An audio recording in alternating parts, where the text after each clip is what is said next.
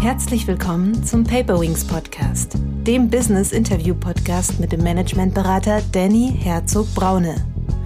Danny hilft Führungskräften wirksam und gesund zu führen, als Führungskräftetrainer, Visualisierungsexperte und Resilienzberater.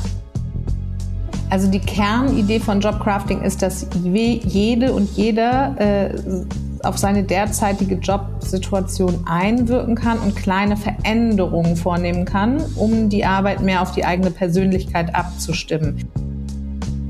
Und dann kommst du irgendwann an in dieser Position, die dir dein Motiv erfüllt. Und dann merkst du dieses innere Gefühl der Leere oder dieses innere Gefühl von, hä, aber das fühlt sich ja gar nicht so gut an, wie ich dachte, dass sich anfühlen würde. Also ein gutes Selbstwertgefühl in Bezug auf die jobliche ähm, Rolle, das ist äh, grundlegend wichtig. Herzlich willkommen, liebe Zuhörerinnen und Zuhörer, zu einer neuen Paperwings Podcast Folge. Heute geht es um das Thema, wie gelingt Jobcrafting? Für diese Folge habe ich die Beraterin und Autorin Rakenhild Struss eingeladen. Zur Person. Rakenhild Struss ist Gründerin und Partnerin der Berufs- und Karriereberatung Struss und Klausen Personal Development. Sie hilft Menschen dabei, sich im Kern zu verstehen und wertzuschätzen, um Job- und Lebensentscheidungen im Einklang mit ihrer Persönlichkeit zu treffen. Ihre Überzeugung, es gibt für jeden den richtigen Platz und jeder hat das Recht auf ein erfülltes Leben.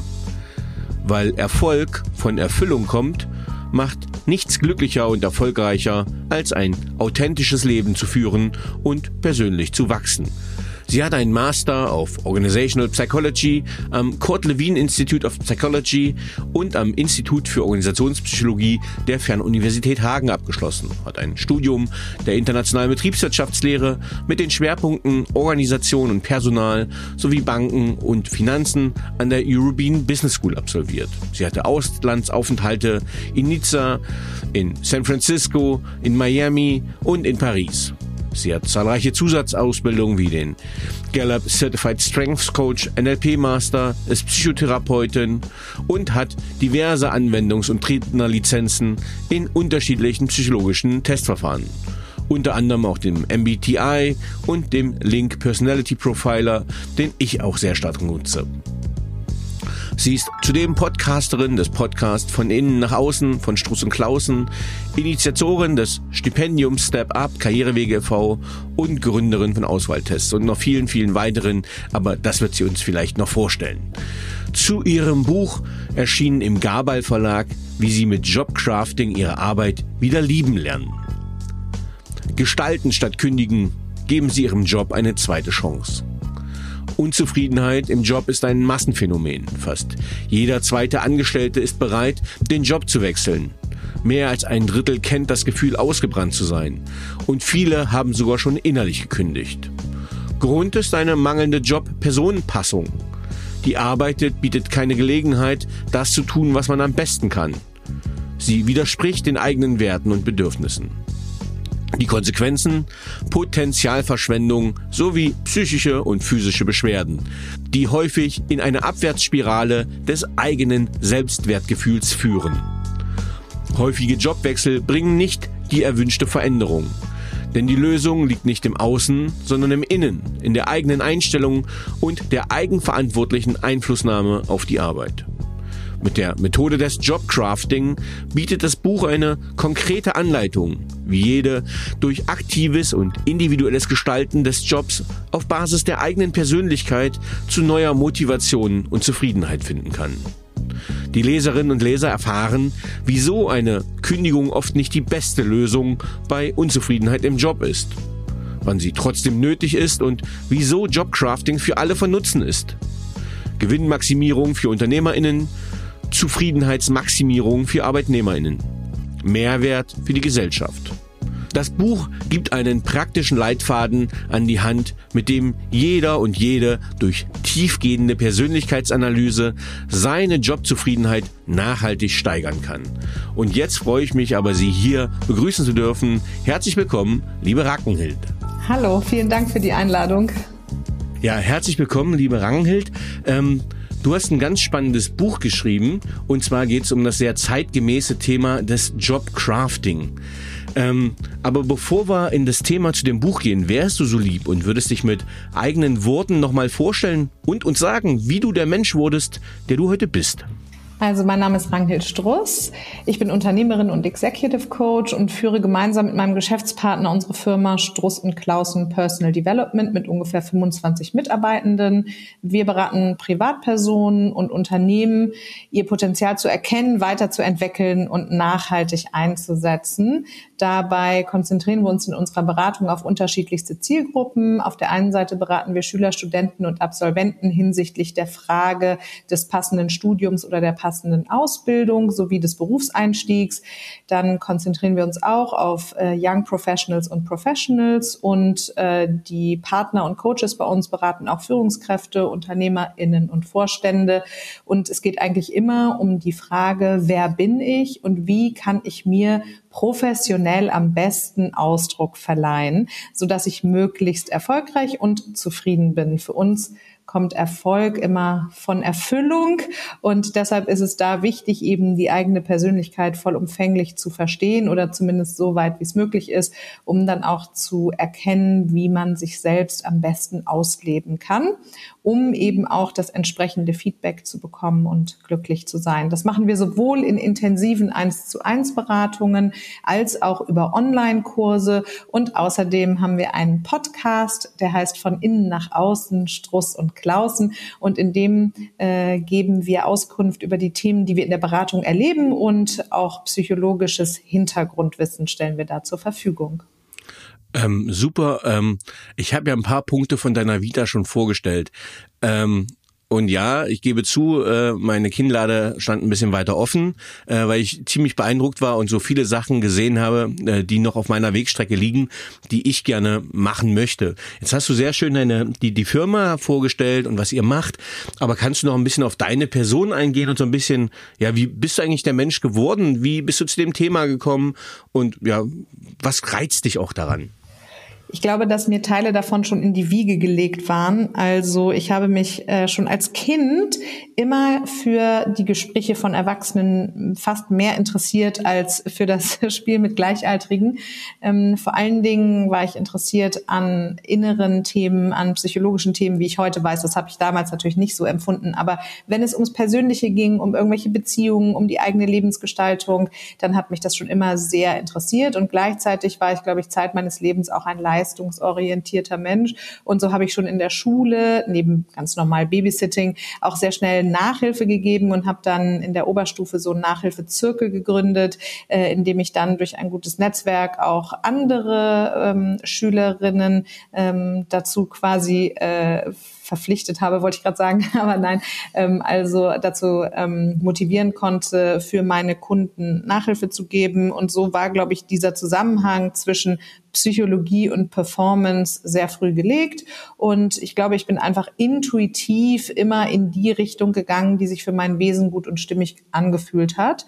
Ich habe dann nach dem äh, Abitur äh, Betriebswirtschaftslehre studiert. Das hat mir große Freude bereitet, weil ich so diese Zahlenaffinität und das Unternehmerische in mir spürte. Und das habe ich dann ergänzt um ganz viele psychologische und organisationspsychologische Themen. Habe auch ähm, berufsbegleitend dann noch einen Master in Organizational and Behavioral Psychology absolviert und bin, glaube ich, so ganz natürlich immer der Lust gefolgt. Also mhm. habe meiner inneren Stimme zugehört und dementsprechend dann je nach Interessensgebiet immer eine Zusatzausbildung noch äh, obendrauf gesetzt. Und vielen Dank für das Kompliment, was du mir gegeben hast. Ich bin mir sicher, dass das umgekehrt auch äh, so ist. Also wir lernen ja alle immer voneinander, gerade wenn wir in dem Bereich der ähm, Persönlichkeitsentwicklung unterwegs sind, dann ist das ja dankbarerweise ein Feld, Feld, in dem man nie aufhört zu lernen ja, und stimmt. deshalb auch nachhaltig selbst inspiriert sein kann.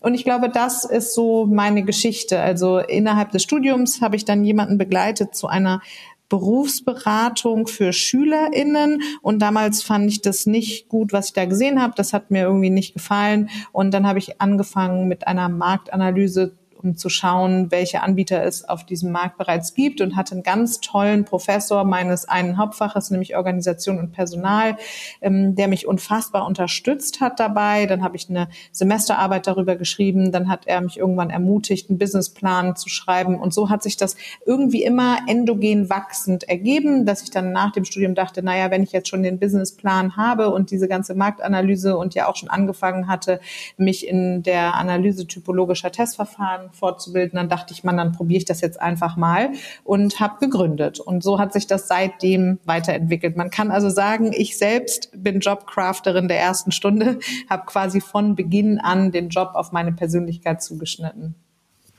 Mhm. Ähm, das Buch das kommt ja ganz frisch raus oder ist frisch rausgekommen ähm, im Gabal Verlag ähm, und ich versuche immer, die Anglizismen hier so ein bisschen auch gleich aufzuklären. Wenn wir ganz viel im Beratersprech sind, dann hängen wir manchmal immer Leute ab. Vielleicht als erste Frage, was ist eigentlich die Übersetzung von Jobcrafting?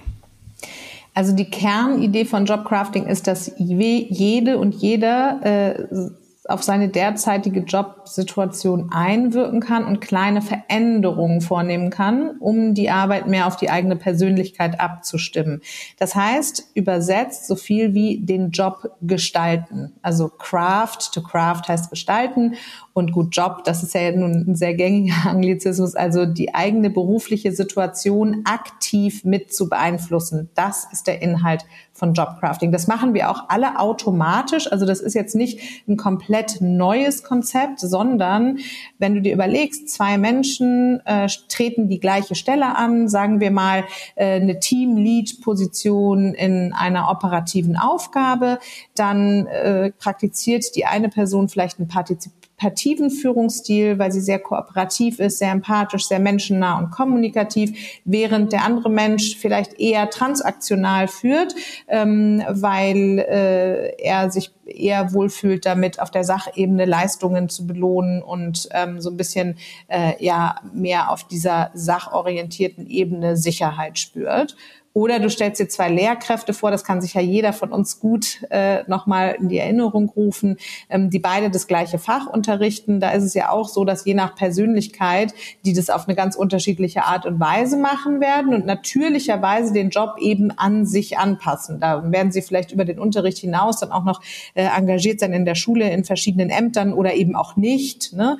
Und so ist es mit Jobcrafting. Wir machen das alle automatisch, aber in der Situation, in der ich vielleicht so eine kleine eine Unzufriedenheit spüre, kann ich das auch ganz systematisch angehen. Und dafür habe ich dieses Buch geschrieben. Mhm. Jetzt hast du gerade Lehrer gesagt als ein Beispiel. Jetzt sind wir hier vor allem ein Business-Podcast, aber was würdest du denn sagen, für wen ist denn das Buch geeignet oder wer ist die Zielgruppe des Buches? Eigentlich wirklich jede Person, die entweder eine diffuse Unzufriedenheit im Job spürt oder wirklich schon richtig genervt ist oder aber auch Personen, ganz egal, ob angestellt oder selbstständig oder unternehmerisch aktiv, die das Gefühl haben, Mensch, vielleicht geht ja noch ein bisschen mehr in meinem Job. Vielleicht kann ich das Niveau der Zufriedenheit und der Erfüllung über eine systematische Auseinandersetzung mit mir und meiner Job-Person-Passung noch steigern. Mhm. Ähm, wenn wir jetzt schauen, wo kann man das denn überhaupt machen? Ich gebe dir mal ein Beispiel. Ich habe letztens mhm. äh, n, wieder einen Workshop gegeben bei der Bundeswehr. Da ging es auch um moderne Führung, um zeitgemäße Führung. Und wenn ich dann sowas bringe wie Jobcrafting, dann lachen die mich ja nur aus, weil die sagen, naja, wir haben hier Stellenbeschreibungen und da steht ganz klar drin, was da da ist. Also das ist natürlich ein relativ starres, fixes Gebilde. Aber wo würdest du sagen, wo wird das Ganze aufgeweicht? Wo ist Jobcrafting schon schon eher möglich? Was sind genau? Wo geht das? Das ist super spannend, dass du das sagst, weil das bereits zeigt, dass Leute, wenn es um das Thema Jobgestaltung geht, eine recht klare Vorstellung davon haben, was überhaupt die Stellschrauben der Gestaltung sind. Und jetzt hast du ja gerade angesprochen, dass sie sagen, wir haben ganz klare Stellenbeschreibungen. Das heißt, Kernaufgaben sind definiert, äh, Prozesse sind vielleicht vorgegeben, die Art und Weise, wie man seine Verantwortung auszufüllen hat, ist auch definiert. Es gibt ja aber darüber hinaus andere Stellschrauben des Jobcrafting, die gar nicht unbedingt in der Stellenbeschreibung Erwähnung finden, sondern sagen wir mal, es geht um die eigene Einstellung. An meiner eigenen Einstellung kann ich auch in der noch so standardisierten Position Einfluss nehmen. Also an der kann ich was verändern.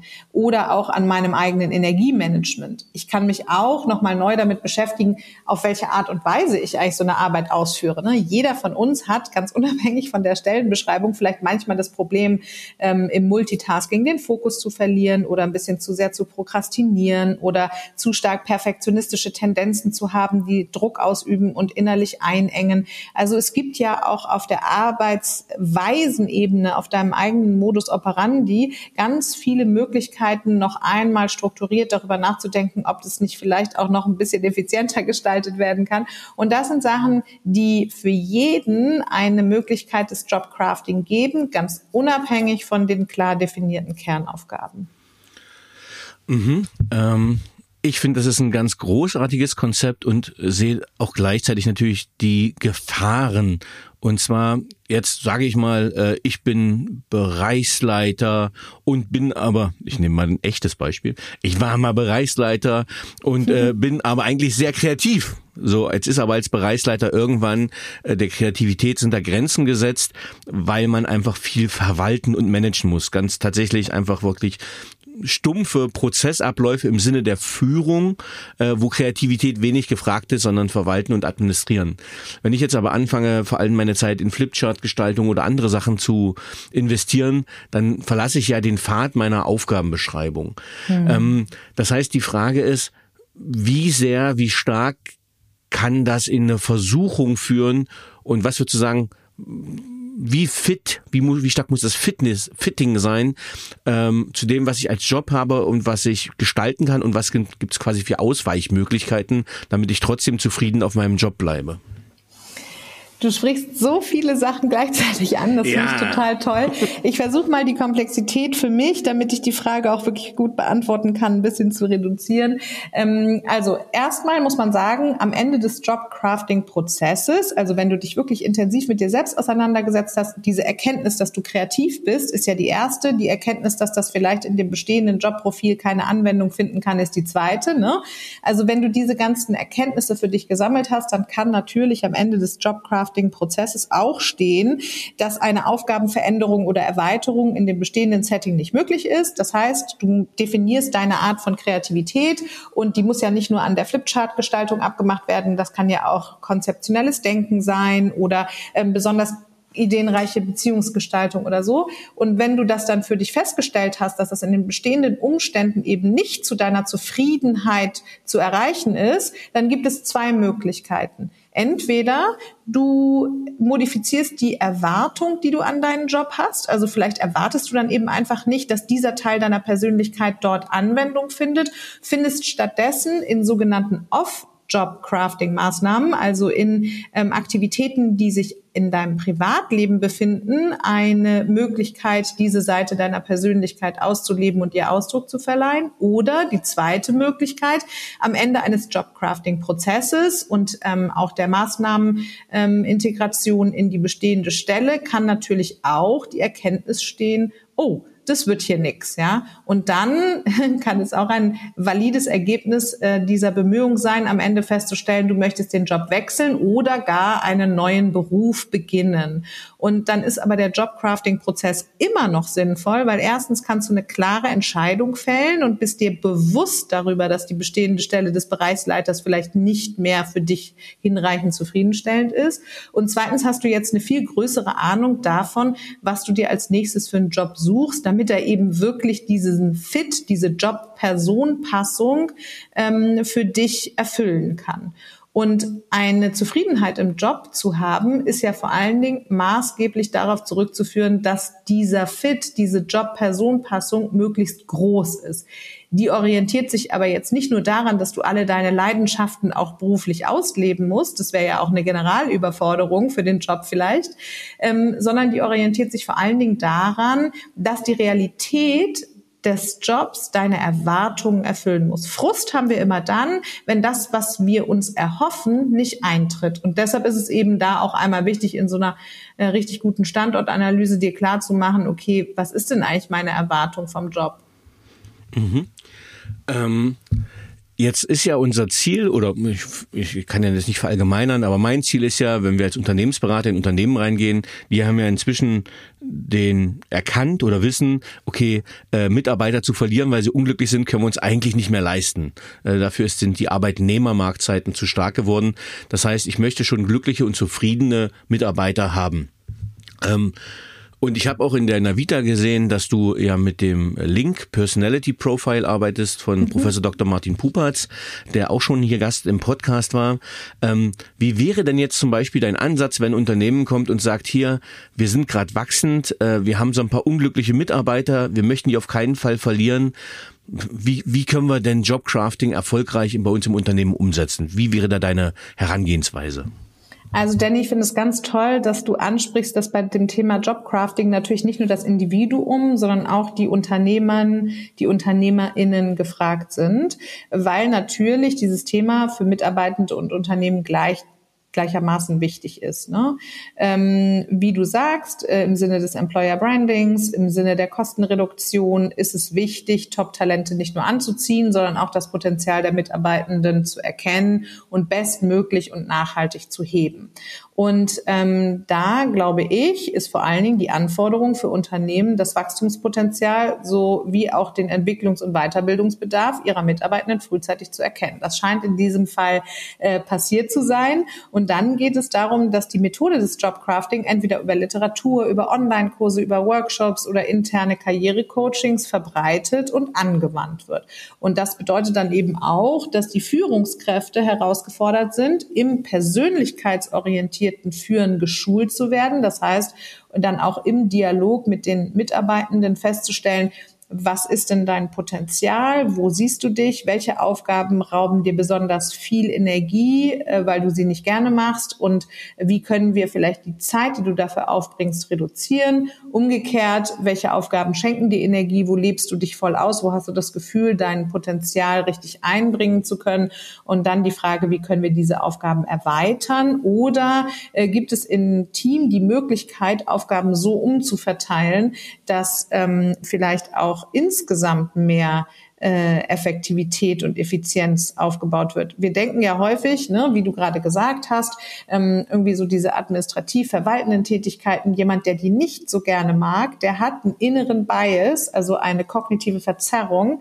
Ähm, dieser Mensch denkt nämlich mit hoher Wahrscheinlichkeit, dass keiner das gerne macht, weil es ja langweilig ist. Hm. Aber das stimmt ja gar nicht. Wir Menschen sind vollkommen unterschiedlich. Ich habe zum Beispiel eine Freundin, die extrem gut da drin ist und es vor allen Dingen auch super gerne macht Listen anzufertigen, Excel-Tabellen zu ähm, programmieren und zu pflegen, zu orten, zu sortieren und zu verwalten. Das gibt ihr ein inneres Gefühl der Zufriedenheit, was sie überhaupt nicht hätte, wenn sie mit kreativen Prozessen und Brainstormings konfrontiert wäre und am Stimmen, im schlimmsten Fall noch improvisieren müsste, weil es einfach nicht ihrer Art entspricht. Und so ist es eben wichtig, auch dieses Thema Jobcrafting ins Team, in die Kommunikation zu bringen. Und dann beginnt es halt mit einer äh, richtigen Standortanalyse, also kommt meine Zufriedenheit, äh, kommt meine Unzufriedenheit, Entschuldigung, überhaupt aus dem Job oder liegt sie vielleicht in anderen Lebensbereichen begründet? Und dann natürlich ähm, eine fundierte Problemanalyse, was genau finde ich eigentlich doof an meinem Job? Ich habe immer wieder KlientInnen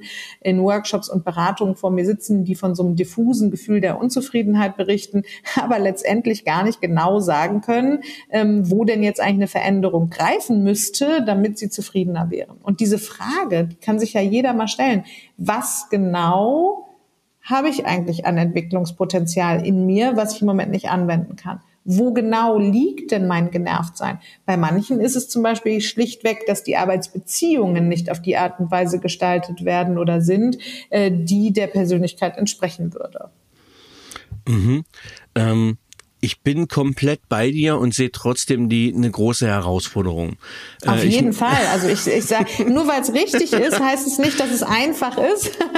das ist eine große Herausforderung, aber ich bin ja ein zukunftsorientierter und äh, insgesamt positiv gestimmter Mensch und ich glaube, dass es einfach eine wahnsinnig große Notwendigkeit gibt dafür, dass wir umdenken, dass wir uns an dem Potenzial eines Menschen orientieren, dass es auch in Ordnung ist, dass sich jemand weiterentwickelt und dass wir als UnternehmerInnen einfach die Verpflichtung haben, ähm, darauf möglichst adäquat zu reagieren.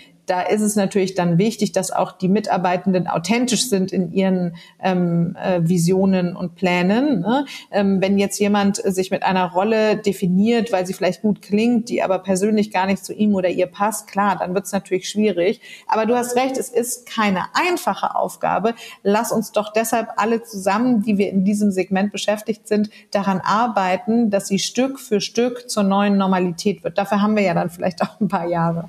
Ja, ähm, wir haben, du hast vorhin schon einen Begriff genannt, das war jetzt kein Anglizismus, sondern ein eigentlich sehr einfacher Begriff und gleichzeitig glaube ich, dass er der Klärung bedarf. Zumindest erinnere ich mich an meinen Professor an der LMU München, äh, der mich äh, zurechtgewiesen hat, dass ich den Begriff Zufriedenheit nicht definiert habe.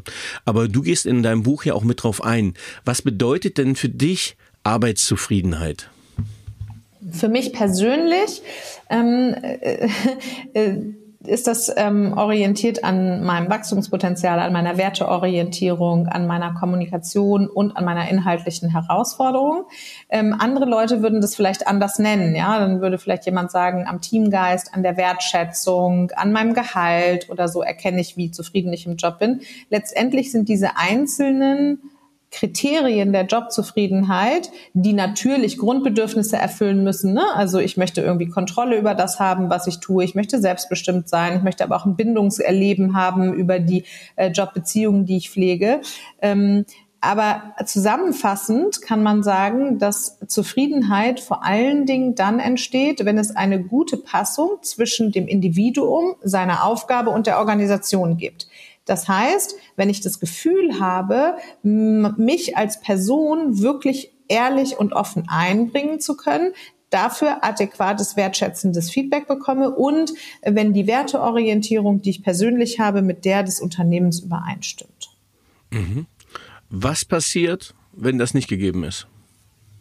Dann ist das jobliche Leben unauthentisch gelebt und das Psychische, also dein Inneres, macht dich immer aufmerksam irgendwann auf einen nicht aushaltbaren Zustand der Nicht-Authentizität. Also du kannst dir das so vorstellen, in deinem Fall zum Beispiel, wenn du jetzt sehr kreativ bist, das aber gar nicht anwenden kannst, dann ist es natürlich so, dass du im Kollegenkreis und auch durch Vorgesetzte das Gefühl hast, gar kein Feedback zu bekommen auf der Persönlichkeitsfacette, die dir selbst aber super wichtig ist ist. Das heißt, es entsteht so ein inneres Gefühl von Einsamkeit oder Traurigkeit oder auch Frust.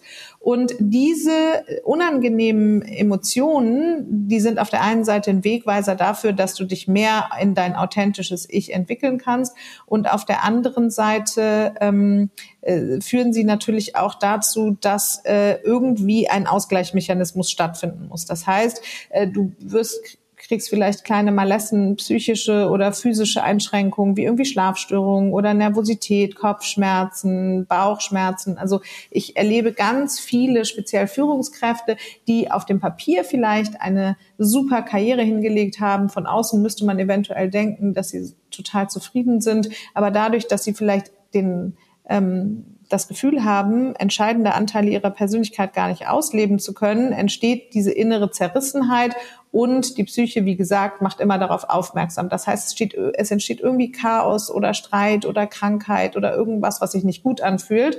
Ähm, und das ist natürlich nicht nur für dich selbst äh, blöd und führt in so eine Abwärtsspirale des eigenen Selbstwertgefühls, sondern es ist natürlich auch fürs Unternehmen nicht vorteilhaft, wenn Ressourcen nicht optimal allokiert sind. Ähm, ja, ich würde das gerne mal mit einem kleinen Exkurs unterlegen für die Zuhörerinnen, weil ich das, äh, das quasi, was du gerade so dargestellt hast, quasi meine letzten vier Jahre sehr, sehr gut abgebildet haben und mhm. ich das diese die, diese Erfahrungsteilung total wichtig finde für ja. die Zuhörerinnen, weil ich weiß, es sind auch viele Führungskräfte da draußen. Äh, ich habe eine super Karriere hingelegt, sehr schnell und genau was du gesagt hast, ich habe ja auch noch ein Buch geschrieben, der Führerschein zum Resilienzcoach Business, wo es um Resilienz geht und um Widerstandsfähigkeit äh, und ich genau die Symptome hatte, die du gerade beschrieben hast. Ne? Auf dem Papier alles super, schnelle Karriere, gutes Geld, Assistenz Assistenz, verantwortungsvoller Job, war alles traumhaft und mir ging es immer schlechter. Und es war eigentlich nicht die Arbeitsbelastung, weil man sagt, na, als Führungskraft hast viel Stress. Aber das, was du sagst, es war halt dieses Mismatch von Werten, von persönlichen Zielen, äh, wo man gedacht hat, man will Karriere, man will nach oben, man will das alles erreichen. Äh, und nach außen sieht's toll aus, aber ins Innere zerreißt es ein, weil die eigenen Werte, du hast es vorhin viel schöner formuliert, in, in, in einem Missklang sind. Und ich also eine, das hm? finde ich so spannend, was du da sagst, weil sich da vielleicht auch die ein oder andere zuhörende Führungskraft wiedererkennt. Hm, es gibt viele Menschen, die ein Erfolgsmotiv äh, haben. Ne? Also genau wie du auch gerade gesagt hast, es gab irgendwie diesen inneren Antrieb, erfolgreich zu sein. Für den einen bedeutet das, eine bestimmte Position zu erreichen, für den anderen bedeutet das, ein bestimmtes Gehalt zu erreichen. Dann gibt es sowas wie Internationalität, Führungsspanne, Ansehen, Status, ne? was auch immer dieses Erfolgsmotiv beinhaltet. Es war eben lange ein Treiber.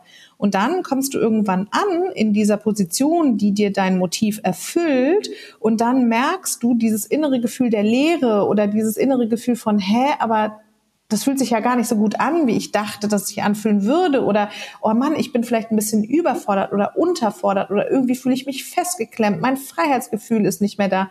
Dann kommen diese inneren Botschaften, die dir sagen, hey, vielleicht gibt es ein anderes, ein implizites Motiv, was du noch gar nicht kennst. Weil immer dann, wenn du erreichst, was du dir vorgenommen hast und dich trotzdem leer und irgendwie nicht erfüllt fühlst, dann arbeiten wir mit Führungskräften ganz stark daran, und das ist ja Teil der Persönlichkeitsanalyse, rauszufinden, wo für stand denn dieses explizite Motiv? Was wolltest du denn eigentlich? Und da sind wir dann auch viel in der Biografiearbeit, ne, zu gucken, wie hat sich so eine Karriere überhaupt ergeben? Was waren die ersten Schritte? Wie ist man zu dem ersten Job gekommen?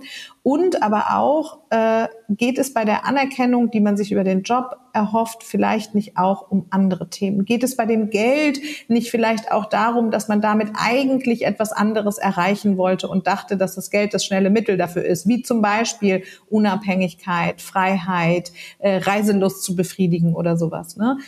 Und das Zweite, was bei sehr erfolgreichen Menschen in meiner Beratungsdienstleistung häufig auftaucht, das ist jetzt nicht monokausal. Ne? Das bedeutet nicht, dass jeder erfolgreiche Mensch, der unzufrieden ist, darauf äh, seine Unzufriedenheit zurückführen kann. Aber es gibt eben Leute, die in großen Positionen angekommen sind, weil sie sehr gut wussten, was andere von ihnen verlangt haben. Das heißt, die haben eine Karriere gemacht, die stark darauf ausgerichtet war, die Bedürfnisse von anderen Menschen besonders gut zu erfüllen. Und dann entsteht natürlich auch irgendwann dieses Gefühl, Gefühl von Leere, dann hat es noch nicht mal was mit dem eigenen Motiv nach Erfolg zu tun, sondern dann geht es eher darum, dass das Anpassungsmotiv sehr lange dazu beigetragen hat, dass man erfolgreich wurde. Und dann entsteht das Gefühl der Leere vor allen Dingen dadurch, dass man sich sehr lange nicht mehr gefragt hat, was sind denn eigentlich meine eigenen Bedürfnisse? Will ich eigentlich wirklich zwölf Stunden am Tag arbeiten oder habe ich nicht auch einen Anteil in mir, der total Lust hat, an zwei Nachmittagen irgendwie schwimmen zu gehen oder meine Kinder jeden Morgen um neun in die Kita zu bringen? Habe ich nicht Lust dazu, vielleicht Privat- und Berufsleben noch ein, mehr, ein bisschen mehr voneinander zu trennen? Also das sind ähm, gerade auch in High-Performer-Karrieren häufig Gründe, die dazu führen, dass eine Unzufriedenheit, ein inneres Leeregefühl, ein Gefühl von ich stecke fest ähm, äh, entstehen. Und das ist dann eben natürlich direkt äh, zu übertragen auf eine berufliche Unzufriedenheit. Ja, äh, das hast du ja sehr schön formuliert und vielleicht auch da der Appell. Ähm, ich hätte gerne diese Reise verkürzt, diese Schmerzensreise. Äh, und ich habe jetzt eben gerade nochmal mein LPP aufgemacht, mein Link Personality mhm. Profile und habe bei Motiven geschaut. Äh, und da sind die zwei also Motive sind die, das, was uns steuert, was wir für Ziele im Leben erreichen wollen. Da steht bei mir ganz stark Unabhängigkeit und Kreativität. Ähm, und hätte ich das vorher gewusst, quasi, wäre mir das bewusst gewesen, äh, weil hier kriegt man halt ja wirklich die Übersicht, man, das steht einfach da. Ne? Man sieht es plötzlich und kann dann damit arbeiten. Dann wäre vielleicht äh, Bundeswehr nicht der erste Arbeitgeber gewesen, den man sich genommen hätte bei den Themen Unabhängigkeit und Kreativität. Ähm, und ähm, da sprichst du was ganz Wichtiges an denn, und das machen viele Leute nicht, weil sie sich davor fürchten auf der einen Seite und auf der anderen Seite ist es auch einfach kein gelerntes Konzept. Ähm, neben einer ordentlichen Standortanalyse und der Ursachenforschung für die berufliche Unzufriedenheit spielt natürlich die Persönlichkeitsentwicklung eine entscheidende Rolle. Genau was du gerade gesagt hast. Hätte ich das gewusst? Und implizit hast du das gewusst. In deinem Unbewussten steuert dich dein Motiv immer. Aber sich das einmal bewusst zu machen, hat natürlich den ganz großen Vorteil, dass man aus seiner Persönlichkeitsanalyse eine Übertragung auf berufliche Kompetenzen und berufliche Bedürfnisse und Wünsche vollziehen kann. Ne? Und wenn du jetzt da sitzt und dann siehst, oh, ich habe vielleicht das Motiv Unabhängigkeit, zusätzlich möchte ich kreativ sein, vielleicht hast du auch noch eine hohe Ausprägung bei Offenheit, das heißt, du möchtest eher gerne konzeptionell arbeiten, möchtest deine Ideen einbringen und so weiter, dann kannst du daraus, wenn es dir klar ist, aber eben auch nur dann, ja, wir können ja nur steuern, was uns bewusst ist, wenn es dir klar ist, kannst du daraus ableiten, dass vielleicht die Arbeitsumgebung der Bundeswehr von der Struktur der Organisation gar nicht das ist, was deinem Wesen auf einer energetischen Ebene entspricht. Ja, ähm, das hast du hervorragend ausgedrückt. Äh, und ich gehe mal in die Praxis. Ich rede ja gar nicht schlecht über die Bundeswehr, sondern im Gegenteil. Ich bin ja gerne noch Trainer und Coach dort. Äh, mein Herz ist auch immer noch soldatisch geprägt. Und tatsächlich hatte ich eine Aufgabe, fünf Jahre Presse- und Öffentlichkeitsarbeit, eigenes Büro. Äh, der nächste Vorgesetzte war 400 Kilometer entfernt, wo ich genau das immer hatte, ne? Kreativität und Unabhängigkeit. Das heißt, es gab auch da die Stellen und da zieht's einen auch hin. Das heißt auch gerade äh, in das großen ist super spannend, auch hier wieder hinsichtlich des Jobcrafting. Dann war es bei dir nämlich keine ähm, Frage des nicht passenden Unternehmens. Das hatte ich nur aufgegriffen, weil du vorher meintest, dass dann vielleicht die Bundeswehr gar nicht der entscheidende Arbeitgeber gewesen wäre. Wenn man dir jetzt aber weitergehend zuhört, dann können wir hören, dass es dann keine Frage des Mismatches mit der Organisation war, sondern dass es eher eine Stellenveränderung ähm, geben musste oder eine Aufgabenveränderung. Ne? So, und das ist ja auch genau. spannend. Also das ist aber wichtig zu wissen. Wärst du nun jemand, der in seiner Persönlichkeitsanalyse festgestellt hätte, dass die Werte, die die Bundeswehr Deutschland verfolgt, ähm, vielleicht gar nicht mit deinen übereinstimmt, dann wiederum wäre es eine Frage des Arbeitgebenden gewesen und dann kommt man aber auch sehr schnell an die Grenzen von Jobcrafting, ne? weil dann ist, glaube ich, ähm, äh, wenn ich es nicht lieben kann, dann muss ich es eben entweder verändern und wenn das nicht funktioniert, dann gehe ich lieber, weil sonst bleibe ich im Meckerland oder im, im Opferdenken hängen. Genau, und das ist, glaube ich, die Tür, die ich gerade so ein bisschen aufmachen will, gerade für, äh, obwohl das fängt, äh, sei es ein Start-up, sei es ein KMU, sei es ein Konzern, die Gestaltungsmöglichkeiten sind eigentlich immer da und man braucht Arbeitskräfte nicht zu verlieren. Äh, es braucht, glaube ich, nur unsere Arbeit, deine Arbeit, dass man wirklich mal in die Persönlichkeit hineinschaut, um zu sehen, was wäre denn stimmig, ne? Also ganz genau. Und das ist ein Prozess, für den man sich einfach Zeit nehmen muss. Ne? Und genau deshalb ist es ja häufig so, dass Leute diesen Jobcrafting-Prozess ein bisschen scheuen, weil wenn wir uns mit, sagen wir mal, körperlicher Fitness oder Gesundheit oder Entwicklung auseinandersetzen, dann gibt es dieses allgemeine innere Okay, dass man dafür Zeit aufwenden muss, dass man sich gesund ernähren sollte, dass man vielleicht ab und zu ähm, sich sportlich betätigt. Und für die inneren Prozesse der Weiterentwicklung ist das noch nicht so salonfähig. Das heißt, ähm, hier ist auch auf jeden Fall auf der Haltungsebene erstmal wichtig zu sagen, okay, ich bin es mir wert, dass ich für diesen Prozess auch Zeit aufbringe. Das wird kein Heureka-Moment. Ich wünsche es zwar jedem, aber diese äh, Heureka-Momente sind selten. Ähm, das wird kein plötzliches äh, Einsehen sein. Ah, okay, ich weiß ganz genau, wie jetzt die passende Stelle für mich in diesem Unternehmen aussieht, was ich verändern muss, sondern das erarbeite ich mir. Also dafür möchte ich eben auch ermutigen, sich selbst diese Zeit zu nehmen, um diese Analyse wirklich fundiert durchzuführen. Und genau dafür habe ich auch das Buch geschrieben, eben einen Leitfaden zur Verfügung zu stellen, mit dem das gelingt weil es einfach nicht leicht ist, das aus sich selbst heraus zu produzieren. Es ist ja nicht jeder automatisch auch Karrierecoach, wenn er äh, oder sie eine bestimmte Position einnimmt, die damit thematisch vielleicht gar nichts zu tun hat. Das heißt, überhaupt erstmal den Anfang zu finden, überhaupt erstmal zu verstehen, wie gehe ich denn vor mit so einer Persönlichkeitsanalyse, wie übertrage ich das auf den Job, wie übertrage ich das auf den Job, den ich jetzt gerade habe. Das, ähm, glaube ich, ist wichtig, da äh, das Einsehen zu haben, sich diese Zeit zu nehmen, um das auch gründlich zu machen. Da habe ich nämlich eine spannende Frage. Wir hatten eben so ein bisschen den, den Blick nach innen, wo man sagt, okay, wie erkunde ich meine Persönlichkeit? Mhm. Ähm, was sind meine Motive, vielleicht auch Kompetenzen und was ist mein Charakter? Und wenn wir jetzt aber den Schritt nach außen nehmen. Ich nehme ein Beispiel, mhm. ich habe gerade eine sehr gute, sehr erfolgreiche Freundin, die war in der Strategieabteilung im großen Konzern, hat jetzt von sich aus gekündigt, nachdem sie eigentlich eine steile Karriere gemacht hat, ist Mitte 30 äh, und ist jetzt quasi gerade selbstgewählt arbeitslos. Äh, und jetzt geht der Blick nach außen, nach außen. Was würdest du so einer Person empfehlen, um zum Beispiel das ideale Unternehmen oder die perfekte Position zu finden. Das wäre jetzt in dem Sinne kein Jobcrafting mehr, sondern sie ist ja jetzt einfach auf Jobsuche. Ne? Ich kann man das so festhalten. Und gleichzeitig, ähm, und gleichzeitig, und gleichzeitig darf aber der nächste Job quasi perfekt werden. Und wenn man offensichtlich gab es ja ein Mismatch in dem letzten, ne? dass man sagt, okay, mhm. Strategieabteilung war nicht das Richtige. Und wenn ich jetzt mir den Traumwunsch machen würde, was wäre mein Traumjob? dann kann ich ja gezielt danach suchen. Ne? Also es ist noch kein Crafting, genau. aber vielleicht kann ich dann im Einstellungsprozess ja auch mitgestalten. Das wäre ja auch das nächste. Super, genau das meinte ich ja vorhin, ne? dass selbst wenn du am Ende des Jobcrafting-Prozesses auf die Idee kommst, dass der bestehende Job eben wirklich verlassen werden muss, was ja jetzt bei deiner Freundin offensichtlich der Fall war, dann hat er sich trotzdem gelohnt, weil du eine viel stärkere und klarere Vorstellung und damit auch natürlich eine bessere Entscheidungsgrundlage hast, dir diesen neuen Job zu suchen. Mm, und wie man da vorgeht, ist, würde ich zumindest empfehlen, ähm, erstmal so ein Profil von sich selbst zu erstellen. Dafür kann man ja verschiedene Methoden nutzen, also die Selbstbeobachtung, eigene Biografiearbeit, ähm, sich kreative Fragen zu stellen, die das Denken öffnen. Ne? Also zum Beispiel so eine Frage wie, wenn Geld äh, keine Rolle spielen würde, was würde ich eigentlich dann machen? Angenommen, mir könnte jeder Wunsch erfüllt werden, wie sähe dann mein Traumjob aus? Oder auch sowas wie, wenn meine eigene Angst oder die Meinung anderer Menschen keine Rolle spielen würde, was kommt mir denn dann in den Sinn, was ich beruflich mir wünschen oder auch zutrauen würde?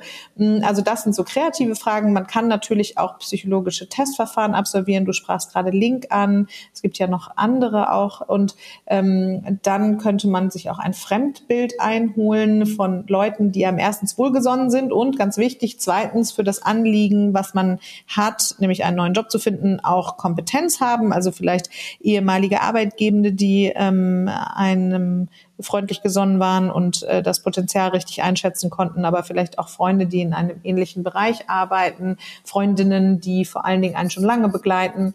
Man könnte auch zu einem Coach oder einer Coachin gehen. Also es gibt ganz unterschiedliche Möglichkeiten, wie man so ein fundiertes Persönlichkeitsprofil erstellen kann. Und in diesem Prozess wird einem schon total viel klar. Ne?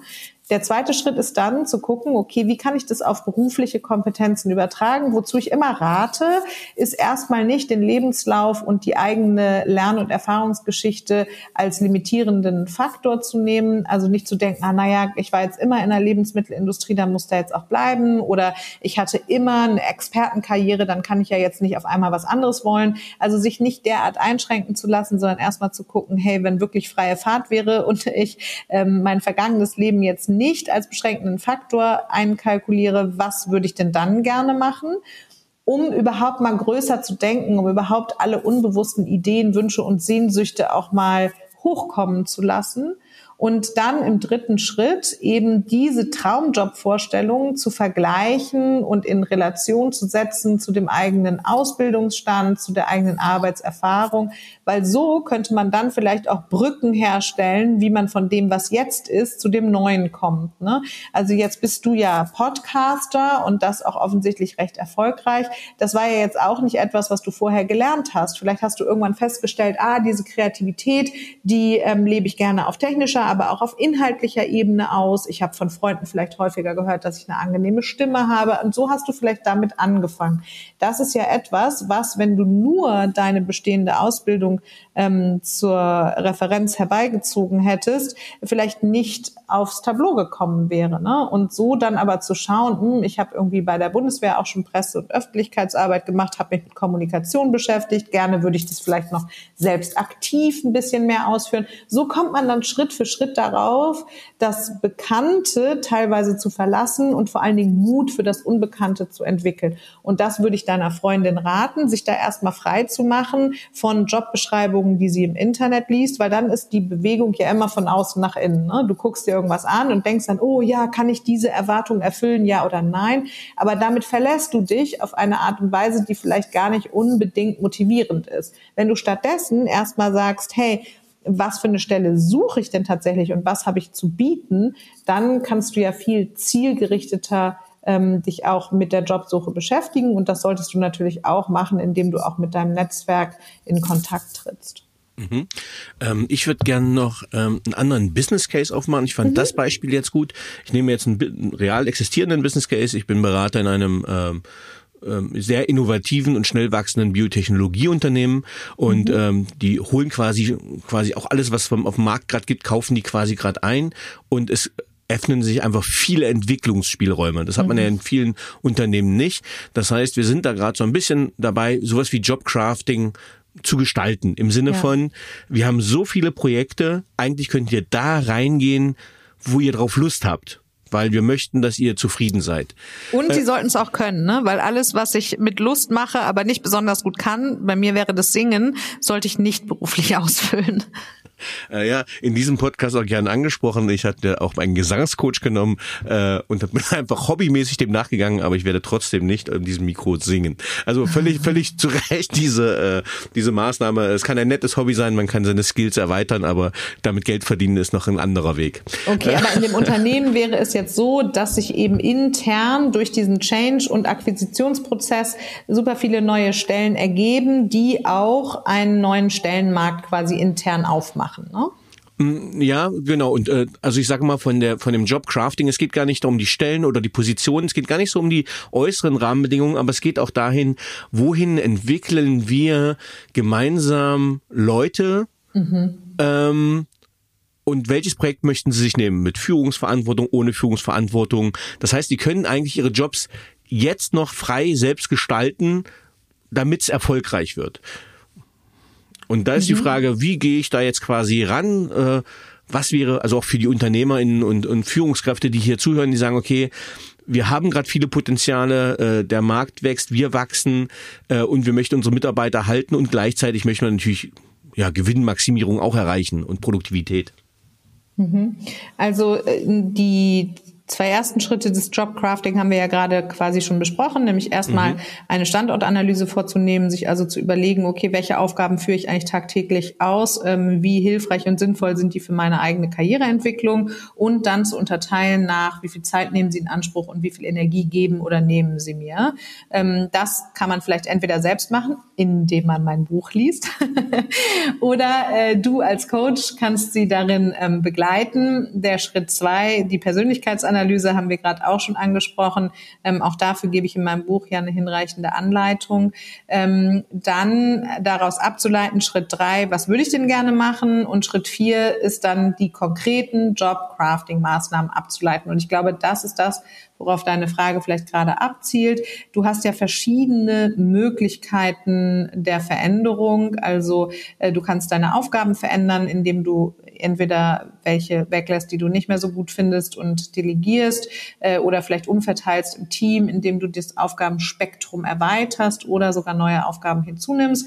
Dann kannst du natürlich aber auch an deinem Modus operandi arbeiten. Ähm, du kannst dir äh, überlegen, ob du die Arbeitsweise veränderst, äh, um eben insgesamt zufriedener zu sein. Dafür kannst du ja auch äh, auf die neuen Projekte schauen und gucken, gibt es dabei welche, in denen ich vielleicht auch mal anders arbeiten kann, vielleicht mehr Remote, weniger Remote, mehr Austausch, weniger Austausch. Dann kannst du an deinen Beziehungen arbeiten. Das ähm, wäre hier vielleicht spannend, sich mal zu überlegen, okay, mit welchen Leuten habe ich in der Vergangenheit besonders gut und auch vor allen Dingen gerne zusammengearbeitet? Welchen Projekten nehmen die sich jetzt an? Gibt es da Synergien? Kann man vielleicht gemeinsam da auch was gestalten, indem man die Kommunikation mit den Menschen, die einen beeindrucken und nach vorne bringen, auch erhöht? Und du kannst auch nochmal überlegen, okay, das Unternehmen ist offensichtlich stark wachsend. Das heißt, es gibt auch eine Anforderung an viel Man- and Women Power. Äh, und da mal zu überlegen, wie will ich denn eigentlich mein eigenes ähm, Energielevel managen? Also was brauche ich vielleicht auch vom Unternehmen oder im Unternehmen, um mich emotional irgendwie gut ausgeglichen zu fühlen, um eine gute mentale Fitness zu haben. Das heißt, mich besonders gut konzentrieren zu können oder so. Ne? Das äh, könnte auch eine Ebene sein, auf die man einwirken kann. Und letztendlich kannst du auch an deiner Einstellung arbeiten. Also ähm, auch dir zu überlegen, okay, ähm, welche äh, inneren Überzeugungen habe ich denn übers Arbeiten? Welche Pro Projekte, von denen die sie auch neu auftun, gerade im Biotech-Bereich ja super spannend, ähm, welche erachte ich davon als besonders bedeutsam oder äh, besonders wertvoll? Weil immer dann, wenn wir das Gefühl haben, auch wirklich einen Beitrag leisten zu können und dabei noch persönlich zu wachsen, dann ist natürlich nicht nur die Motivation auf dem Hoch, sondern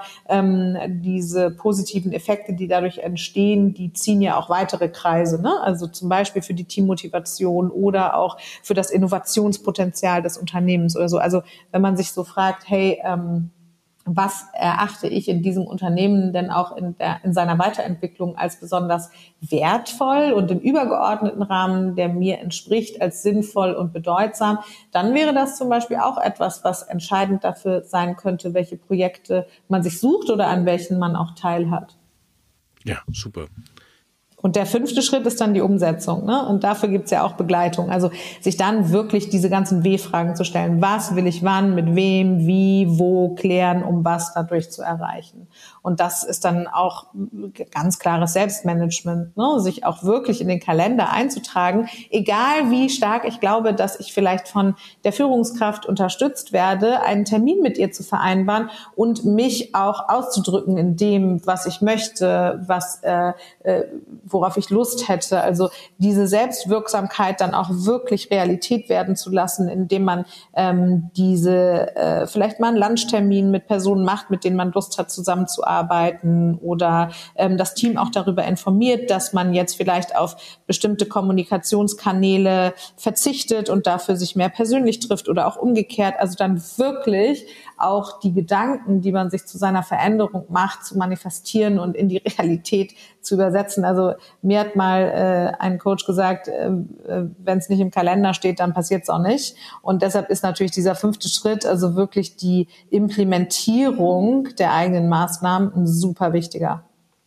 Äh, ja, super. Vielen Dank für die Ausführung. Wenn wir unser jetzt knapp dreiviertelstündiges Gespräch zusammenfassen würden, was würdest du sagen, wie gelingt erfolgreiches Jobcrafting?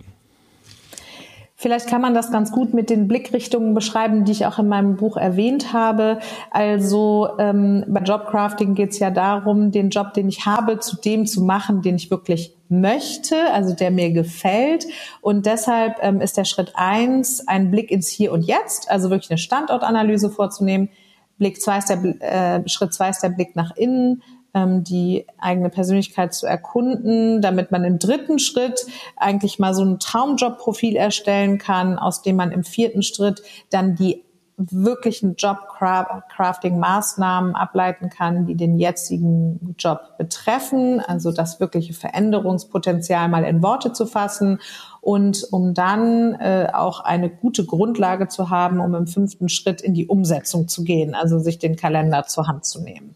Dabei ist vor allen Dingen wichtig, dass, darauf sind wir, glaube ich, noch nicht so eingegangen, dass ich für Jobcrafting, damit es gelingt, natürlich auch eine entsprechende Einstellung, also eine Haltung brauche. Dafür ist es wichtig, erst einmal davon überzeugt zu sein, dass ich Stärken habe, die ich einbringen kann. Also ein gutes Selbstwertgefühl in Bezug auf die jobliche ähm, Rolle, das ist äh, grundlegend wichtig. Und im zweiten äh, Schritt ist es dann natürlich angebracht, auch davon überzeugt zu sein, dass ich diese Stärken auch einsetzen kann, um etwas zu verändern. Wir nennen das die Selbstwirksamkeitserwartung. Also, dass ich ähm, davon ausgehe, mit dem, was ich an Potenzial habe, auch einen Einfluss auf meine Umwelt nehmen zu können. Weil wenn ich das beides nicht habe, also wenn ich ähm, eher im Moment unter einer Selbstwertkrise leide und auch das Gefühl habe, gar nicht wirklich was bewirken zu können, dann kann dieser Prozess nur halbseiden stattfinden und ähm, ist auch dementsprechend weniger erfolgreich. Das heißt, an dieser Grundvoraussetzung vielleicht nochmal ähm, einen kleinen Gedanken zu orientieren und sich zu fragen, hey, bin ich denn auch überhaupt in meiner meiner Kraft, um diesen Prozess jetzt gerade anzugehen, halte ich für total sinnvoll. Super, vielen lieben Dank. Ähm, jetzt hätte ich tatsächlich noch ein paar persönliche Fragen an dich. ja. Was braucht deiner Meinung nach erfolgreiche Führung heute wirklich? Das ist eine spannende Frage. Also ich glaube, dass dieses Prinzip von One Size Fits All, also ähm, der Zeit, in der so ein unveränderlicher Eins äh, Führungsstil als als Goldstandard galt, der die ist einfach vorbei und deshalb können eben Führungskräfte nicht mehr nach dem Gießkannenprinzip agieren, sollten sich stattdessen darauf konzentrieren, individuelle Stärken zu erkennen und zu entwickeln und auch einzusetzen, also sowohl ihre eigenen als auch die der Mitarbeitenden Und deshalb glaube ich, ähm, dass es vor allen Dingen darum geht, persönlichkeitsorientiert zu führen. Sich selbst, also Selbstführung an der eigenen Authentizität abzumachen, als auch eben die Führung vom Team und dann auch die Führung vom Unternehmen. Ähm, ja, meine nächste Frage wäre, auf welche berufliche Leistung bist du besonders stolz? das ist eine schwierige Frage, weil ich auf jeden Fall so perfektionistische Tendenzen habe, dass es für mich gar nicht so leicht ist, Erreichtes wirklich gut zu finden. Also im Gegenteil, bei mir ist es immer so, dass das Erreichte der neue Status quo ist und mein Blick dann eher in die Zukunft äh, ausgerichtet ist. Wahrscheinlich habe ich auch Glaubenssätze, die mir das verbieten, mich zu stark selbst zu loben. Aber ich glaube, was meinen eigenen Selbstwert stärkt, ist, dass ich immer an Wachstum interessiert bin. Also ich bin auf jeden Fall eine Person, die immer nach Lösungen sucht und die auch Krisen gut meistern kann. Ähm, und wie gerade schon gesagt, äh, dass ich zukunftsorientiert bin, weil ich glaube, dass ähm, dadurch, dass sich in mir drei Dinge vor allen Dingen miteinander verbinden, ähm, nämlich äh, extrem intuitiv zu sein und analytisch und kraftvoll, konnte ich mir selbst beruflich immer sehr gut helfen und auch die Ups und Downs als Unternehmerin ganz gut navigieren. Mhm. Welche Fähigkeit bzw. Fertigkeit möchtest du gerne haben, die du noch nicht hast? Oh, ich wäre gern geduldiger und vielleicht manchmal auch weniger reizbar. Also äh, du hast ja gerade den Link ähm, Profiler angesprochen. Ja. Ich habe auf jeden Fall ähm, eine hohe emotionale Stabilität. Hm. Also eigentlich bringt mich so im Gro nicht so leicht aus der Ruhe und ich bin auch recht stressresistent. Aber manchmal neige ich dazu, mich zu schnell über Dinge aufzuregen, die nicht gut laufen und bei denen mir persönlich Veränderung zu langsam geht. Und das bezieht sich nicht nur auf das Umfeld und auf andere, sondern auch auf mich. Also ich bin dann auch auf mich manchmal sauer, äh, wenn ich das Gefühl habe, dass ich meinem eigenen Anspruch nicht gerecht werde. Das heißt, deine soziale Empfindsamkeit, wie sie im Link dann stehen würde, die wäre dann quasi eher hoch. Ja, und ich glaube, dass es für mich ganz gut wäre, vielleicht da mit mir selbst ein bisschen mehr Selbstmitgefühl zu haben und ähm, geduldiger zu sein und dementsprechend auch in anderen zu erkennen, dass es nicht schön ist, wenn ich dann so pushy werde. Hm. Ja, aber vielleicht Takeaway für die Zuhörenden gerade. Äh, wir sehen ja hier eine sich sehr selbstkennende und selbstreflektierte Person und da sieht man, wie hilfreich einfach solche Analysen einfach sind, dass man halt gezielt für die Persönlichkeitsentwicklung wirklich äh, weiß, wo es herkommt. Das finde ich ganz spannend. Ja, und dann kann man es aber trotzdem nicht immer ändern. Das das. also äh, ich arbeite daran ähm, und es ist sicher ja auch, gibt ja auch eine Kehrseite. Ne? Also ich habe auch zusätzlich eine hohe Kritikorientierung und ähm, jetzt sozial empfindsam und kritisch zu sein, führt natürlich auch dazu, äh, dass ich vielleicht auch schnell Missstände ähm, aufdecken kann oder auch äh, die Fähigkeit habe, den Finger in die Wunde zu legen und dann auch spontan vielleicht mal was dazu zu sagen. Also es gibt ja auch immer ähm, eine positive Seite davon. Die Frage, glaube ich, ist immer, wie man es einsetzt. Und äh, auf die Frage aber, was ich gerne an mir ändern würde, ist das, glaube ich, etwas, ähm, was ich in der Negativausprägung, nämlich in diesem ähm, Gefühl von, oh, es nervt mich, äh, auf jeden Fall mal ein bisschen runtertunen möchte. Okay, super. Ähm, welche drei Bücher haben dich am meisten beeindruckt und beeinflusst? Von all den Büchern, die ich gelesen habe. Ich glaube, das kann ich so schnell nicht beantworten, welche drei mich jetzt am meisten beeinflusst haben. Ähm, Auf die Zahl lege ich mich nicht fest. Okay, aber äh, also was ich sagen kann, ist, dass ich die Bücher von Verena Kast äh, liebe und da finde ich vor allen Dingen zwei besonders beeindruckend, die mir auch für meine Arbeit äh, sehr geholfen haben. Das ist auf der einen Seite Konflikte anders sehen und auf der anderen Seite der Schatten in uns, weil wir gerade mit Führungskräften doch immer wieder feststellen, dass wenn die nicht dieses Bewusstsein über sich selbst haben und stattdessen im Autopiloten agieren, äh, dazu neigen, immer wieder in so emotionale Zustände zu geraten, die sie gefühlt gar nicht angesteuert haben. Und äh, diese beiden Bücher äh, ähm, adressieren so das Unbewusste in uns einmal ähm, biografisch, also man kann sich ja so merken, wenn ich so ein richtig fettes Gefühl habe und da voll drin bin und die Situation Situation aber eigentlich viel kleiner ist und das Gefühl gar nicht im Verhältnis dazu steht, dann ist auf jeden Fall irgendwie die Kindheit anzuschauen. Äh, viele Führungskräfte, mit denen wir arbeiten, wehren sich am Anfang dagegen und sagen so, oh, was soll die ganze Psycho-Nummer hier? Ich habe doch mit meiner Kindheit letzt, längst abgeschlossen. Ich bin irgendwie Mitte 40. Ähm, aber wir neigen dazu, Konstellationen aus unserer Kindheit auch im Berufsleben zu wiederholen. Das heißt, ne, die Probleme, die ich mit meiner vielleicht autoritären Mutter hatte, äh, die habe ich dann in ähnlicher Form mit einer Führungskraft und fühle mich dann auch ähnlich und reagiere auch eher auf das alte als auf das derzeitige Problem. Und das andere, der Schatten in uns, da geht es um die unbewussten Anteile, die wir so weit in unsere Persönlichkeit ähm, quasi in die letzte Ecke versteckt haben, weil wir uns vielleicht dafür schämen oder weil wir äh, glauben, dass das nicht angebracht wäre, so zu sein oder ähm, weil wir den Anteil in uns eben ablehnen. Und äh, das ist etwas, was auch immer wieder aufkommt in beruflichen Kontexten und was dann so ähm, äh, kleine Ausbrüche oder so Impulsaktionen oder Effekthandlungen ausmacht, wenn dann jemand auf einmal total sauer wird oder so. Ähm, und das sich anzugucken, ähm, finde ich für meine Arbeit toll und ja, wenn man so ein bisschen allgemeiner schaut, wie sich Meinungen ausbilden und wie jeder so auch seine eigene Brille aufs Leben hat, dann fand ich The Righteous Mind von Jonathan Haidt. Ich weiß nicht, ob du das kennst, ist immer mhm. noch nicht mhm. aufs Deutsch, immer noch nicht ins Deutsche übersetzt. Ich verstehe auch gar nicht warum. Ähm, also das äh, fand ich toll.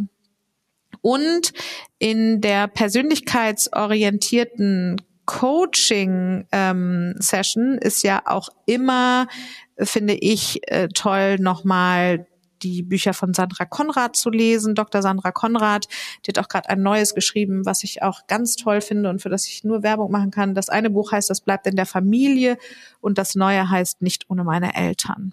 Äh, super. Es kommt selten vor, dass ein Buch genannt wird, was ich noch nie gehört habe. Jetzt hast du gleich äh, meine Bücherliste um mehrere gleich ergänzt. Äh, vielen, vielen Dank für diese Tipps. Die finde ich super hilfreich.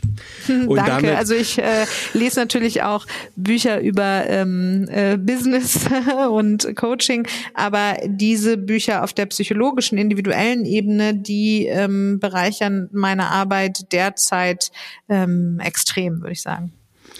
Ja, super. Und auch um das Beispiel, was du gerade gebracht hast, äh, die Arbeit mit dem inneren Kind. Ich war letztens bei einer systemischen Personenaufstellung dabei, wo man gemerkt hat, äh, das innere Kind wurde mit aufgestellt und welchen Einfluss das auf ganz viele Businessentscheidungen halt bis zum Aufsichtsebene, Aufsichtsratebene hat. Äh, darf man nicht unterschätzen, welche Handlungsmuster wirklich dann dort abgespielt werden und ablaufen. Von daher super Voll, hilfreich. Total. Ähm, die nächste Frage wäre, was waren die drei einflussreichsten Erkenntnisse, die deine berufliche Entwicklung bestimmten? Für mich ist Authentizität nicht nur Zufriedenheitsfaktor, sondern auch Erfolgsfaktor Nummer eins. Ähm, das erlebe ich sowohl in meiner persönlichen Karriere als auch in der Zusammenarbeit mit unseren Mitarbeitenden und mit unseren Kunden. Also ich glaube daran, dass nichts Unauthentisches lange Bestand haben kann, ohne dass es nicht hohe Kosten hat. Und ich glaube auch daran, dass sich die Wahrheit irgendwann immer durchsetzt. Und ähm, deshalb ist das auch mein Anspruch in der Unternehmensführung, also wahrhaftig zu sein. Und so bin ich bemüht, auf jeden Fall meine innere Stimme gut zu verstehen, die Mitarbeitenden in ihrer Persönlichkeitsentwicklung zu unterstützen und ähm, Kunden dazu zu ermutigen, dass sie ihr Potenzial authentisch entfalten. Das ist die eine. Jetzt muss ich kurz überlegen. Das sind große Fragen. Ja, ähm, ja, ja. Hinten mache ich es auf. also eine ganz wichtige Erkenntnis finde ich noch und gerade im unternehmerischen Sinne, dass die materielle Ebene immer eine Entsprechung der energetischen ist. Also ich glaube, das kann man nie getrennt voneinander betrachten. Ich glaube, dass wir da auch noch ganz am Anfang stehen, was die Erkenntnis betrifft, wie stark der Einfluss der geistigen Ebene ist und wie stark gestaltend wir eigentlich sind ähm, über alle Dinge hinaus, die man wiegen, messen und zählen kann. Das ist mir wichtig. Und ich glaube, und das finde ich ganz ermutigend, dass Krisen immer Wegweiser dafür sind, dass etwas verändert werden muss. Also anstatt den Fokus zu sehr auf der Krise zu halten und die zu versuchen abzuwenden, finde ich die Frage immer spannend, was zeigt sich mir durch diese Krise und wie kann ich an der Ursache arbeiten, um auch eine entscheidende Entwicklung voranzubringen. Super. Ähm Wenn du mit einer historischen oder lebendigen Persönlichkeit einen gemeinsamen Abend verbringen könntest, mit wem würdest du es gerne tun und warum? Das ist mal eine einfache Frage. Mit Karl Gustav Jung äh, würde ich so gerne mal sprechen. Also ein Schweizer Psychiater und Psychoanalytiker. Ich bin totaler Fan seiner Lehre. Das ist der Gründer der analytischen Psychologie, äh, der aber auch das äh, Konzept des kollektiven Unbewussten etabliert hat und der vor allen Dingen ähm, die Individuation, also die Selbstwerdung als das Ziel des eigenen Lebens ähm, äh, proklamiert hat und außerdem auch solchen Konzepten wie Synchronizität, also so äh, dieser magischen, ähm, gleichzeitig auftretenden angeblich äh, zufälligen Umstände eine große, große Bedeutung beigemessen hat. Und diese Verbindung aus Analyse auf der einen Seite, sehr klarem Verstand und auf der anderen Seite ähm, die Hinwendung zur geistigen Perspektive, die würde ich so gerne mal äh, von ihm persönlich hören und ähm, besprechen. Super. Wenn du dein jugendliches Ich treffen würdest, was würdest du ihr raten? Auch eine einfache Frage. Ich würde sagen, plan von Anfang an mehr Zeit für dich persönlich ein. Also wir haben jetzt gerade schon über den Link gesprochen. Ich habe äh, eine hohe Innenorientierung. Das heißt, ich brauche auch total viel Zeit für mich und gleichzeitig bin ich aber eigentlich eher extravertiert und sehr leistungsorientiert und das führt manchmal dazu, ähm, dass einfach schlichtweg mein Terminkalender zu voll ist und das habe ich bis heute noch nicht hinreichend hingekriegt das zu verändern. Äh, Finde ich eine ganz, ganz spannende Parallele und hat mir hier auch ganz viel aufgemacht. Tatsächlich, weil ich immer sehr extrovertiert bin, also Extraversion einen sehr hohen Wert habe und dabei habe ich eine maximale Innenorientierung. Mhm. Äh, das hätte ich damals nicht gedacht, dass ich als Selbstständiger äh, den ganzen Tag alleine selber gerne arbeite. Ich dachte, irgendwann fehlen mir die Menschen. Ähm, aber nur im Kundenkontakt brauche ich die ansonsten nicht. Also auch das äh, spannende Parallele und äh, mhm. Zeit für sich selbst. Man ist dann halt doch differenzierter in der Persönlichkeit als nur dieser eine Balken-Intro oder extra. Und sowas ist zum Beispiel fürs Jobcrafting auch äh, extrem spannend zu erkennen, ne? weil wenn ich jetzt immer das Feedback von der Außenwelt bekomme, dass ich wahnsinnig extravertiert sei und super sozial offen bin und vielleicht einen hohen Enthusiasmus habe, viel Dominanz in meinem Profil liegt, dann ist das sicher auch so so, aber dann wird damit eine Seite übersehen, die ich nur dann auslebe, wenn Menschen gar nicht um mich herum sind. Das heißt, die können das gar nicht beurteilen.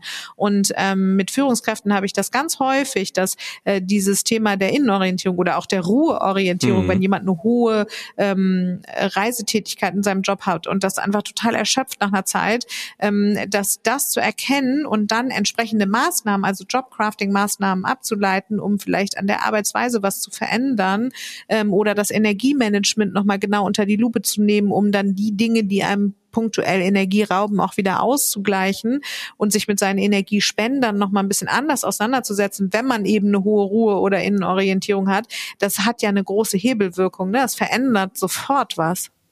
Ja, ja, also ich habe gestern erst ein, äh, ein Link-Profil mit einer Führungskraft gemacht und dann sind wir tatsächlich in die Analyse gegangen mit den Kraftspendern und Krafträubern und haben die nochmal alles skaliert und aufgestellt, um dann wirklich zu gehen, okay, wo ist denn gerade der wirkliche Stresspunkt, wo kommt der her? Und, da äh, machst äh, du ja schon Jobcrafting mit deinen, deinen Kunden. Äh, ja. Ähm, aber die qualifizierte Weiterbildung, die wir hier ja gerade aktiv betreiben, ist ja deswegen elementar. ähm, wir kommen zurück zum äh, persönlichen Teil. Was möchtest du am Ende deines Lebens von dir sagen können, erreicht zu haben? Ich glaube, ich habe keine Sachziele, die ich irgendwie erreichen möchte. Das ist, glaube ich, eher so ein inneres Empfinden, was da für mich entscheidend ist.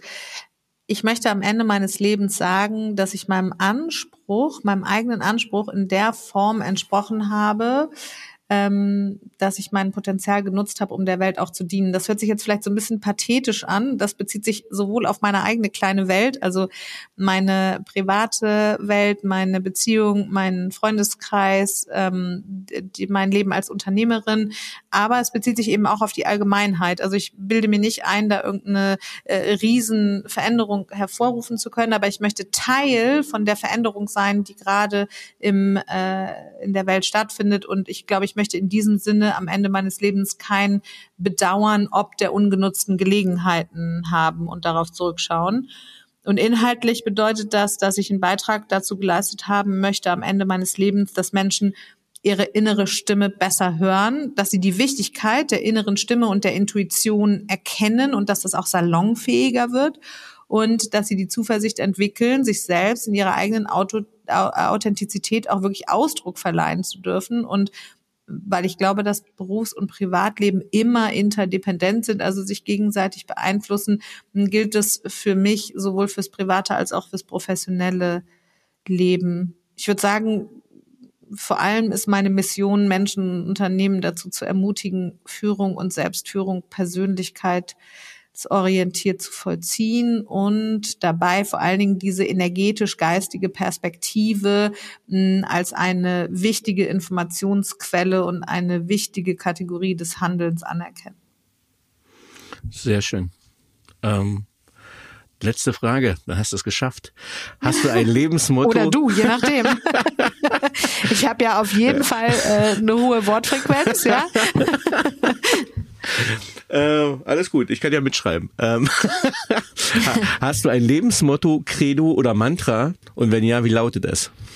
Das ist äh, auch eine einfache Frage, weil ich das äh, mir schon mal überlegt hatte, was eigentlich so abbildet, was mein Urglaubenssatz ist. Also wenn es um so ein Credo oder Mantra geht, dann ist das ja etwas, was uns äh, instinktiv leitet. Ne? Und ähm, ich glaube, meine Grundüberzeugung ist, dass alle Dinge im Kern einfach sind, dass man alles verstehen kann und dass für alles eine Lösung gibt. Das klingt jetzt vielleicht nach so einer ganz üblen Allmachtsfantasie, aber ich glaube, das ist meine innere Stimme, die mich dazu ermutigt, die Dinge, wenn sie komplex oder auch kompliziert sind, nicht als ähm, schwierig zu empfinden oder nicht als ähm, Abturner äh, sozusagen wahrzunehmen, sondern ein Grundprinzip in allem erkennbar zu machen, also den Kern von Dingen zu verstehen und deshalb eine für sich passende Lösung zu finden, das davon bin ich fest überzeugt, dass das immer möglich ist. Kann man das kurz fassen? Kriegen wir das in einen Slogan? Was schreiben wir jetzt unter deinem Namen? Es gibt für runter? alles eine Lösung. Super. Es gibt für alles eine Lösung. Das ist ein super Abschlusssatz. Vielen, vielen lieben Dank für dieses bereichernde, sympathische und erhellende Gespräch über Jobcrafting. Vielen lieben Dank, dass du Gast im Paperwings Podcast warst. Danke für diesen Abspann. Was man ja zum Glück nicht sehen kann im Podcast ist, dass ich jetzt gerade leicht rot geworden bin. Danke für die netten Worte und vor allen Dingen für das total angenehme Interview. Ich hoffe, dass wir deinen Hörenden und äh, ja vielleicht auch äh, zukünftigen Hörenden damit eine Freude bereiten können. Da bin ich mir ganz sicher. In diesem Sinne, mach's gut und Servus. Ciao.